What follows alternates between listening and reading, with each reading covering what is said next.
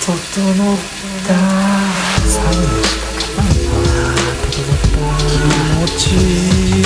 サウナ好きやけんな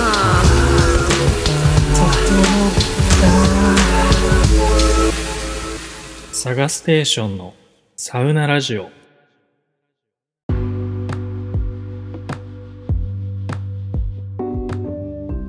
どうもサガステです、えーこのサウナラジオはサウナの入り方やおすすめサウナを紹介したりサウナ中の考え事を深掘ったりサウナへの愛と欲を吐き出したりするポッドキャストでございます。ということで皆さん今日も整ってますか？えー、っとですね、今回も始めていきたいと思います。えー、っとですね、まあ、最近何かとね、あのー国内旅行に行く機会が個人的に多くてですね、え、っと、10月の8日、じゃない、9日か、9日から2泊3日で、えー、ちょっと富士山の方に行ってきたんですよ。で、その時の話をしようと思うんですけど、えっ、とまあ別にあのサ旅とかっていうわけではなくてあの家族旅行で行ったんですよね。そうなんですよ。で親の、えー結婚30周年のお祝いで、えー久しぶりにねあの家族みんなで旅行に行ったんですけどまあなかなかいいお宿に泊まったりして、えーすごくいい思い出になりましたでちょうどねこの全国旅行支援が始まる直前 ということで、ああ、恩恵受けれなかったなっていう若干の後悔はあるんですけど、まあまあいいかということで、あのーめちゃめちゃ楽しんできました。で、まあ、2泊3日で行きまして、えーっと、最終日にね、あの、もう、静岡から帰るっていう時に、ちょっとここはやっぱり、もう、寄り道せんといけんだろうということで、行ってきましたよ、私。やっとやっと、サウナの聖地、敷地に行ってまいりました。いやーね、すごいね。やっと行けましたよ。なんか正直ね、敷地は、まあ、いつか行きたいなとは思ってたんですけど、やっぱりどうしても大阪から行くとなると、うん、結構大変で、なんか名古屋でもないし、かといって東京でもないし、ピンポイントで静岡に行くことってあんまりなくて、うん、かといって行けない距離でもないから、その、なんだろうな、ザ・サウナの時みたいに、もう超行きにくい場所だったらそこめがけて行くっていう気持ちになるんですけど、なんかね、静岡ってその絶妙にそうでもなくて、まあ、いつか行くだろうぐらいで、あんまりその、敷地行くぞっていう感じにはなってなかったんですけど、まあ、いいタイミングがね、たまたま来ましたんで、これ行くしかないということで、まあ、あんまり関西からね、行きやすい場所ではないので、えー行ってきました。で、もうね、試験に関しては、多分、このリスナーの方の中にも、あの、もうすでに行ってらっしゃる方たくさんいらっしゃるとらると思いますし、まあ今更ね、僕がその、敷地のことについて説明するとか、紹介するみたいなことはもういいかなと思うんで、まあ、僕が行ってみての率直な感想みたいなのを今日は、あの、お届けできたらなと思います。で、まあ、この敷地に行ってきてね、あの、久しぶりに行って、その後にまた茶道の式次会を見直したりしたんですけど、それも込みでね、あの、僕が思ったことなんかを、あの、お伝えできればなと思います。はい。ということで、まあまあまあ、一応基本情報も言っておくと、えー静岡県静岡市にあるサウナ施設でございます。えーまあ、アクセスはですね、うん、まあ若干、まあそんな良くはないかな。一応静岡駅からバスも出てるし、うん、まあ行けなくはないんですけど、まあ車あった方がいいですね。あの、ちょっと静岡駅から、えー南、えー海側に行ったところにありますね。で、駐車場も63台止めれる駐車場があって、で、年中無休の24時間営業です。で、料金が、えー平日は1400円、えー同日祝日が1600円。で、朝の6時から9時と5時から夜の2時は900円のタイムサービスがあると。で、今は男性の料金なんですけど、女性は、えー900円みたいです。はい。で、深夜の宿泊料金がまたありまして、平日は1400円、土日祝日は1600円、追加料金がかかるということの、になってますと。そういう、えー料金設定でございます。で、ね、まあもう、地元民からしたらね、昔からあるような、へ何の変哲もないサウナ施設らしいんですよ。ね、こう、茶道とか、えーこう、サウナが流行って、一気にね、サウナの聖地なんか言われるようになって、一気に、こう、地元の何の変哲もないサウナ施設が、こう、聖地と言われる大観光スポットみたいなになってるわけですけど、もう大量の色紙がね、まずありましたね。あのエントランス入ってね、大量の色紙。もう僕も書いていこうかなっていうぐらい。いや、貼れないな、書いても。もう大量、もう芸人さんから俳優さんからね、いろいろ貼ってましたけど、スポーツ選手とか、大量にありました。でね、第一印象は意外と狭いでしたね。あのー狭いロビー、もうエントランス入ってもうすぐ本当に最小限のロッカーがあって、で、受付もちっちゃいちっちゃいフロントがあって、もうロビーとも呼べないほどの狭さでしたね。で、1400円の入場料を払って入るわけですけど、この狭さで1400円かって、ちょっと最初は思ったんですけど、えーもうバスタオルと館内着を受け取ってですね、ああ、1400円も納得だなと思いましたね。えーね、やっぱ普通のスーパー銭湯とかに比べたら、こんな狭いのにこんな料金かよって最初は思ったんですけど、やっぱりその館内着がちゃんともらえたりとか、バスタオルもね、しっかり、えー袋に梱包されたバスタオルとか、えータオルは枚数無制限だとか、えーそういうのも比べ考えると、まあまあ1400円かなっていう感じでした。で、脱衣所もまあ普通の脱衣所って感じでしたね。で、2階への階段は脱衣所の中にありまして、どうなんですかね？女性側の脱衣所にも階段あるのかな？ちょっとわかんないですけど、なんかそういうのは不思議でしたね。脱衣所の外に2階に上がる階段があるんじゃなくて、もう脱衣所からそのまま行くっていうスタイルでした。で、浴室もまあ、そんなに広くはないですね。狭い感じで。あの、漢字で言うと、大垣サウナみたいな感じかな。まあ、古き良き昭和のサウナ施設っていう感じで、そこまで大きくはないけど、サウナが、えーサウナと水風呂がポーンとあって、えーお風呂は最小限っていう感じ。えーっと、一応2つかな。あの、薬草風呂みたいなのと、普通のお風呂があって、あとは水風呂の浴槽、計3つですね。で、結構ね、室内は風通りもよく、あの、外局スペースなんかはないんですけど、あの全体がもう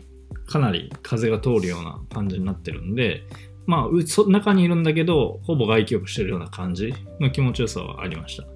えーあの、ユラックスの時もそうだったんですけど、もう最初の体洗う時がもう寒いぐらい、あの、風通しは良かったです。はい。っていう感じでしたね。あ、あとそれで、トドノイスもすごい大量にありまして、何個ぐらいかな 20, 20, 20個はないか。15個以上、10 5個3列とかだったかな。15個ぐらいはトドノイスあったかな。で、僕が行った時間帯は平日のお昼頃だったんで、まあ、そんなにね、サウナ室も混んでなかったんですよ、幸い。けどやっぱりそのサウあトドノイスは常に、うん、8割ぐらい埋まってるような感じだったんで、あ、やっぱり人気なんだなっていうのが、えー伺いました。はい。ということで全体の基本情報はこんな感じなんですが、えーサウナ、えーサウナ室の話に行きましょうか。えーまず、フィンランドサウナですね。サウナ室は2つありまして、フィンランドサウナと、えー薬草サウナかな？があるんですけど、えーフィンランドサウナの方は、えーあれ、温度は何度だったかな？一応僕が入った時は、温度が119度でしたね。まあ、ほぼ120度、えーの温度でした。で、まあ、サウナストーブがあり、えっ、と、テレビもありって感じですね。で、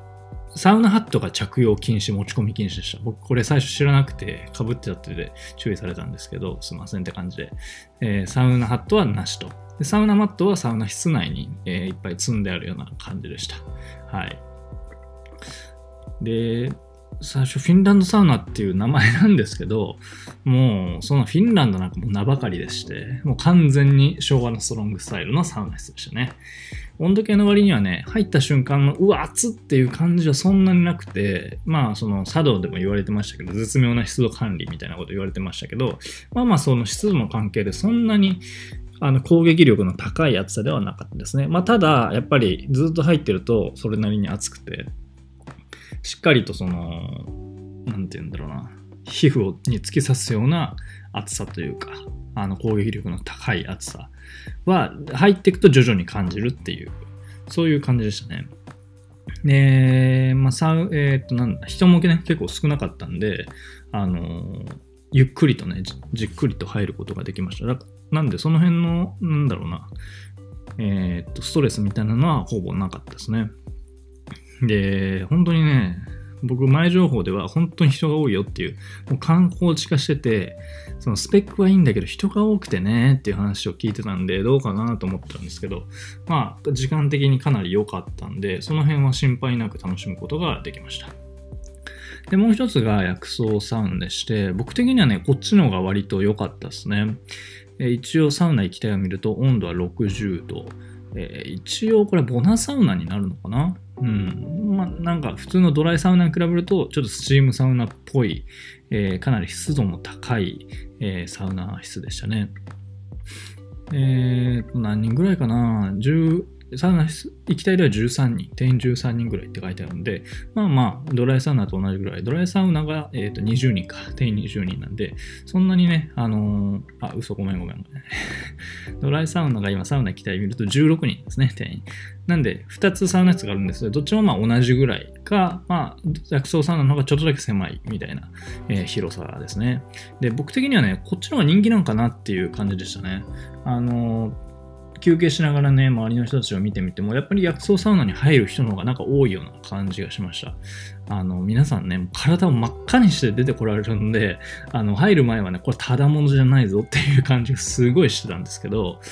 実際入ってみると、その平時常にそういう熱々の感じっていうわけではなくて、まあ、なんだろうな、スチームサウナにしては暑いけどね、暑いけど、そんなにずっと地獄のような暑さが続いてるわけじゃなくて、あの、まあ普通、まあちょっと、まあでも暑いか 暑いんです。暑いけど、普通のサウナ室に比べると暑いけど、そのフィーバータイム的な時間があるんですよ。その灼熱。の時間帯みたいなのがあって、こう、スチームみたいなのがボーって出るような時間帯があって、その時はね、相当暑かったですね。もう本当に気づかないうちに低温やけどしてそうなぐらい、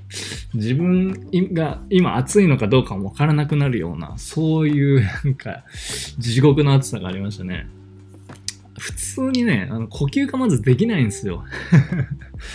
もうね、僕も最初ビビっちゃって、皆さんね、うん、タオルをとにかく巻いてるんですね。口とか頭とかに。で、結構皆さん、個性のある巻き方を皆さんしてて、タオル、タオル巻き方選手権みたいな感じで、僕は見てたんですけど、まあ、確かにねあ、もう暑すぎて、普通には呼吸できない。うん。なんならね、ちょっと出るとき、なんか喉がちょっと焦げた匂いしてたんで、これはね、怖いなってちょっとは思うぐらいなんですけど、でもなんか癖になる、あの、暑さというか、うん。そういうのがありましたね。一応サウナ行きたいを見ると、まあ、韓国から取り寄せた薬草を使用してるみたいで、えー、通常60度程度だが、高湿度フィーバータイムによりタイミングによってはかなりハードセッティングになると。床が熱い。えー、で、えっ、と、60度を超えると非常に熱くなるので、下手に動くと熱さマックス、えー、ですね。あ、これで、こっちもサウナマットはサウナ室内にありました。はい。そんな感じのサウナ室でしたね。えっ、と、サロンでも言われてましたけど、このサウナに入る時のここ特有の入り方として、サウナ水風呂外気浴ではなくて、サウナ水風呂行って、で、もう一回サウナに入って、で、水風呂行って、2セットサウナと水風呂してから外気浴、あ外気で休憩するっていうのが、あの、茶道でも紹介されていて、僕もそれやりました。うん。かなりね うん、あのやりがいがあるというかね 達成感のある、あの、楽しみ方ね、ぶっ飛びましたね。はい。で、水風呂ですよ。うん。やっぱ敷地といえば何を隠そう水風呂が有名ですよね。えー、っと、18度。温度は18度ぐらいでしたね、僕が行った時は。えー、水深が60度から、あ、60センチから80センチということで、まあ、深すぎず、浅すぎずっていう感じかな。で、地下水を使ってます。まあ、飲める水風呂ですよ。もう皆さんご存知の。僕も飲みましたけどね。はい、美味しかったです。えー、なんですけどね、うーん、やっぱりね、こう、ちょっと期待しすぎちゃったかな、僕は。あのーまあ、僕が好きな水風呂で言えば、やっぱり大阪の八尾グランドホテル。もうあそこの水風呂が本当にまろやかで、あのー浴槽も広くて深くてね、もう本当包まれるような感覚だっていうのですごい好きなんですよ。とか、まろやかさで言うと、神戸クアハウスなんかもすごいね、柔らかくて、うん、まろやかなんですけど、そこと比べると、正直まろやかさはそんなに感じなかったかなっって思います。っていうのも、あのーまあ、温度が意外と低いというか、僕が入った時は、えっ、と、ツイッター見ると16度って書いてあるな。16度ぐらいだったのかな。うん。やっぱりまろやかさを出すには、そのまろやかさとか優しさを出すには、割とぬるめの刺激の少ない温度設定なところが多いんですけど、それらと比べるとちょっと冷ための設定で、なおかつ、あの、滝がね、滝があるじゃないですか、敷地の水風呂って。あの滝が結構激しくて、水しぶきとかもバンバン飛んでくる感じだったんで、なんかその、なんだろうな、優しいとかいう感じよりは、思ってたよりはなかったかな。意外と激しい水風呂だなっていうふうに僕は感じました。ヤオグラとかあのクアハウスと比べるとね。まあ、ただ落ち着いてあの入ってみると、まあ、あまあ確かに水質はまろやかだなっていうのは分かりますし、うん、飲んでみてもすごい美味しいんで、うん、まあ、分かるなっていう感じはしたんですけど、第一印象としては、なんか思ってたよりまろやかさは感じられなかったなっていう感じでしたね。はい、そんな感じでした。で、休憩。まあ座れ、座れないこともあるんだろうなっていうぐらい、あの人が少ない時間帯でもいっぱいになったりしたんで、これはね、あの争奪戦になると大変だなっていう感じだったんですけど、僕は、えー毎回一応座れました。うん。えーっと、室内だけど、さっき言ったみたいにかなり風通しがいいので、ほぼ外気浴してるような感覚でしたね。でね、やっぱストロングスタイルなので、基本的にはかなりね、やっぱ甘み祭りでしたね。あのね、本当に、あの、太もものあたりとか、もうヴィンテージデニムならこれかなり高額になるぞっていう、綺麗な蜂の巣模様がね、太ももに出てて、やっぱさすがだなって思いましたね。あのーなんだろうな。あのーやっぱりあの、熱々から、あの、冷たい水風呂に入ることによって、その、大学サウナの時もそうだったんですけど、やっぱフィンランドサウナにはない、あの、なんだろうな、攻撃力の高いサウナと水風呂を終えた後の心地よい疲労感みたいなのも相まって、まあすごい整いやすいし、甘みとかもね、すごい出るので、やっぱそれはね、あの昭和ストロングなサウナの良さだなっていうのをやっぱ改めて思いましたね。フィンランドサウナとかも、まあそれはそれで僕好きだし、うん、いいんですけど、やっぱたまにはね、こういうの入ると、あ、まあこれもいいなっていうのは思いました。はい。まあその他でいくと、あの、基本的にアメニティとか2階に全部あって、えーあとは休憩スペース、休憩スペースと食堂も2階にありましたね。でね、食堂がね、ちょっと時間的にあの14時で終わっちゃって、あのもう本当出る直前ぐらいに終わっちゃって、あのご飯を食べることはできなかったんですけど、食堂がね、ビビるぐらい小規模で、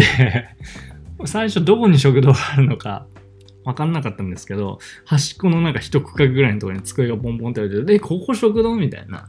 もうね、一瞬どこが食堂か分からないぐらい小規模な食堂でかなりびっくりしました。だからメニューもかなり豊富で、うん、やっぱり茶道とか見てるとね、生姜焼きとか美味しそうなんでね、次回はもう必ず食べたいなと思いました。はい。ってな感じで、まあ、全体的な、えー感想で言うと、まあ、やっぱりね、その、まあ、水風呂の驚きこそなかったんですけど、あの、オーラというか、あの、サウナの聖地と呼ばれるゆえんみたいなのは、すごくすごく伝わってきましたね。なんといってもね、お客さんの質がめちゃくちゃいいんですよ。なんか、マナーの悪い人なんか一人もいないし、皆さん紳士だし、うん、そこが一番驚いたかな。やっぱりその、皆さんの敷地へのリスペクトとか、今まで愛されてきた施設なんだなっていう、そういう、えー静岡のサウナ文化みたいなのも見えましたから、すごく、そうね、あの、大垣サウナの時もそうでしたけど、ああいう古き良きサウナ施設っていうのが長く愛されていて、えー、なんかね、サウナの聖地とかって言われるのは、やっぱ、うん、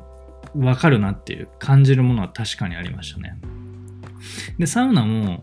どちらかというと僕は薬草サウナの方が名物かなっていうふうに思いました。うん、やっぱりあのね、熱々の体真っ赤にして、もうみんな火傷してんじゃねっていうぐらいの、なんか、修行を終えた、あのー、男たちが出てくる感じとかは、あ、やっぱ名物だなっていうか、ここにしかないサウナだなっていうふうに僕はね、感じましたね。なんか、うん、きついんだけど、暑いんだけど、なんか入っちゃう癖になるようなサウナでした。で、まあ、水風呂はまあ想定内だったんですけど、まあ、日本一だなっていう感じにはならなかったんですけど、まあ、確かにまあまろやかだったし、あの人も少なくてね、かなりのんびり満喫できたんで最高でした。あとはもう飯、飯食いたかったなっていうことだけが心残りです。はい。えー、そんな感じで、式辞の、えー、僕なりの感想でしたね。うん、やっぱりいいサウナだったんで、うん、また静岡に行く機会があれば行きたいと思いますし、もし行ったことない方がいらっしゃったら、ぜひ一度は行ってほしいサウナかなというふうに思いました。はい、そんな感じで、えー、今日の余談もちょっと喋らせてください。えーと、僕が愛してやまないですね、岡山県の小島にある、えー、デニムホステルフロートっていうゲストハウスがあるんですけど、えー、そこのサウナ、えー、風サウナですね。このラジオでもあの紹介させてもらいましたし、フロートのオーナーの島田さんとも対談をさせてもらいました。えーと、結構ね、風サウナにあの行かれる方で、このラジオ聞いてくださってる方があのいらっしゃるみたいであの僕としても嬉しい限りでございます。えー、そんな僕が愛してやまない風サウナなんですけど、えっ、ー、と、この度ですね、オンラインショップができたみたいです。はい。えー、説明欄の方にリンク貼っとくので、気になる方はぜひ見てほしいんですけど、えアイテムが5つありまして、え、サウナハット、え、スウェット、え、ポンチョ、えサウナパンツ、で、サウナタオルっていうこの5つのえー、商品が出ております、えー、サウナハットに関しては2つ種類、えー、あるみたいで、え新素材を生み出し続けるメーカーが独自に開発したナイロンデニムを使ったものと、えー、アパレルブランド営みが不要になった個人のデニムを全国各地で回収し再生してデニム生地を作る復刻プロジェクトとのコラボレーションでできたタイプ。この2種類があるみたいです。えー、ナイロン生地の方は、えー、青色、えー、紺色、藍色、えー、復刻のプロジェクトのは淡いブルーの、あのー、色合いで、色も違うし、素材も違うっていう感じみたいですね。えー、青い方は表面がナイロン100%、裏地がコットン100%、えー、もう片方の裏淡いブルーの方は、えー、裏表ともにコットン100%みたいです。えー、風サウナのね、ロゴもしっかり入ってる可愛い感じのサウナハットになってるんで、えー、気になる方はぜひチェックしてみてください。えー、あとはポンチョと、まあ、ポンチョはよくある感じかな。えー、スウェットも、えー、カラーが3種類、ネイビーと、えー、ベージュみたいな色と、えー、グレーの3種類あります。えー、胸の真ん中にね、フーサーナのロゴがバシッと入ったスウェットになってますね。えー、まあ基本的にはね、もうデニム屋さんですから、そういう服作りとかもうプロ中のプロなんで、えー、この辺もね、こだわりが詰まった、えー、かなり物のいいスウェットになってると思います。えー、あとは、えー、デニムサウナパンツに関しても、これは以前から、えー、あったやつですね。え、営みのもう正式な、えー、商品の一つですけど、えー、水陸両用の水着みたいな感じです。動きやすくて、えー、かっこいいと。で、最後、サウナタオルは、えこれは一応、えー、今治ですね。今治タオルを使ってるみたいです。カラーは白とオリーブの2色があるみたいです。これもチェックしてみてください。はい。っていう感じでね、えー、冬サウナもね、えー、また、えー、冬になってきて、もうすぐ、いや、まだ1年じゃないか。え半年はだったかな。あの毎日毎日ね、そのフロートの新しい、え名物スポットとして結構人気みたいなんで、ちょうどね、えっと、この週末？いや、土曜日に撮ってるんですけど、この週末で瀬戸芸が終わるのかな？瀬戸内芸術祭が終わっちゃうのかな？だから今ちょうどあの駆け込み需要がある時期かもしれないですね。えーみたいな感じなんで、ぜひね、瀬戸毛は終わっちゃうんですけど、あのー瀬戸内に行く機会があれば、ぜひ風サウナも行ってみてください。はい。っていう余談でございました。え、てな感じで私、サガステーションですね。このポッドキャスト以外にも SNS 等でサウナに関する発信をしております。ちょっと最近本業が忙しくて、あのーあんまりね、出てきてないんですけど、あの、一段落したんで、その辺もちょっと力入れていこうと思います。はい。で、このサウナ、えーラジオで取り扱ってほしいテーマとかコメント、質問も募集してます。えーもろもろですね、あの説明欄の方にあのリンクありますので、そちらからよろしくお願いします。えーという感じで今回は以上になります。また次回の配信でお会いしましょう。皆さん、良い整いを。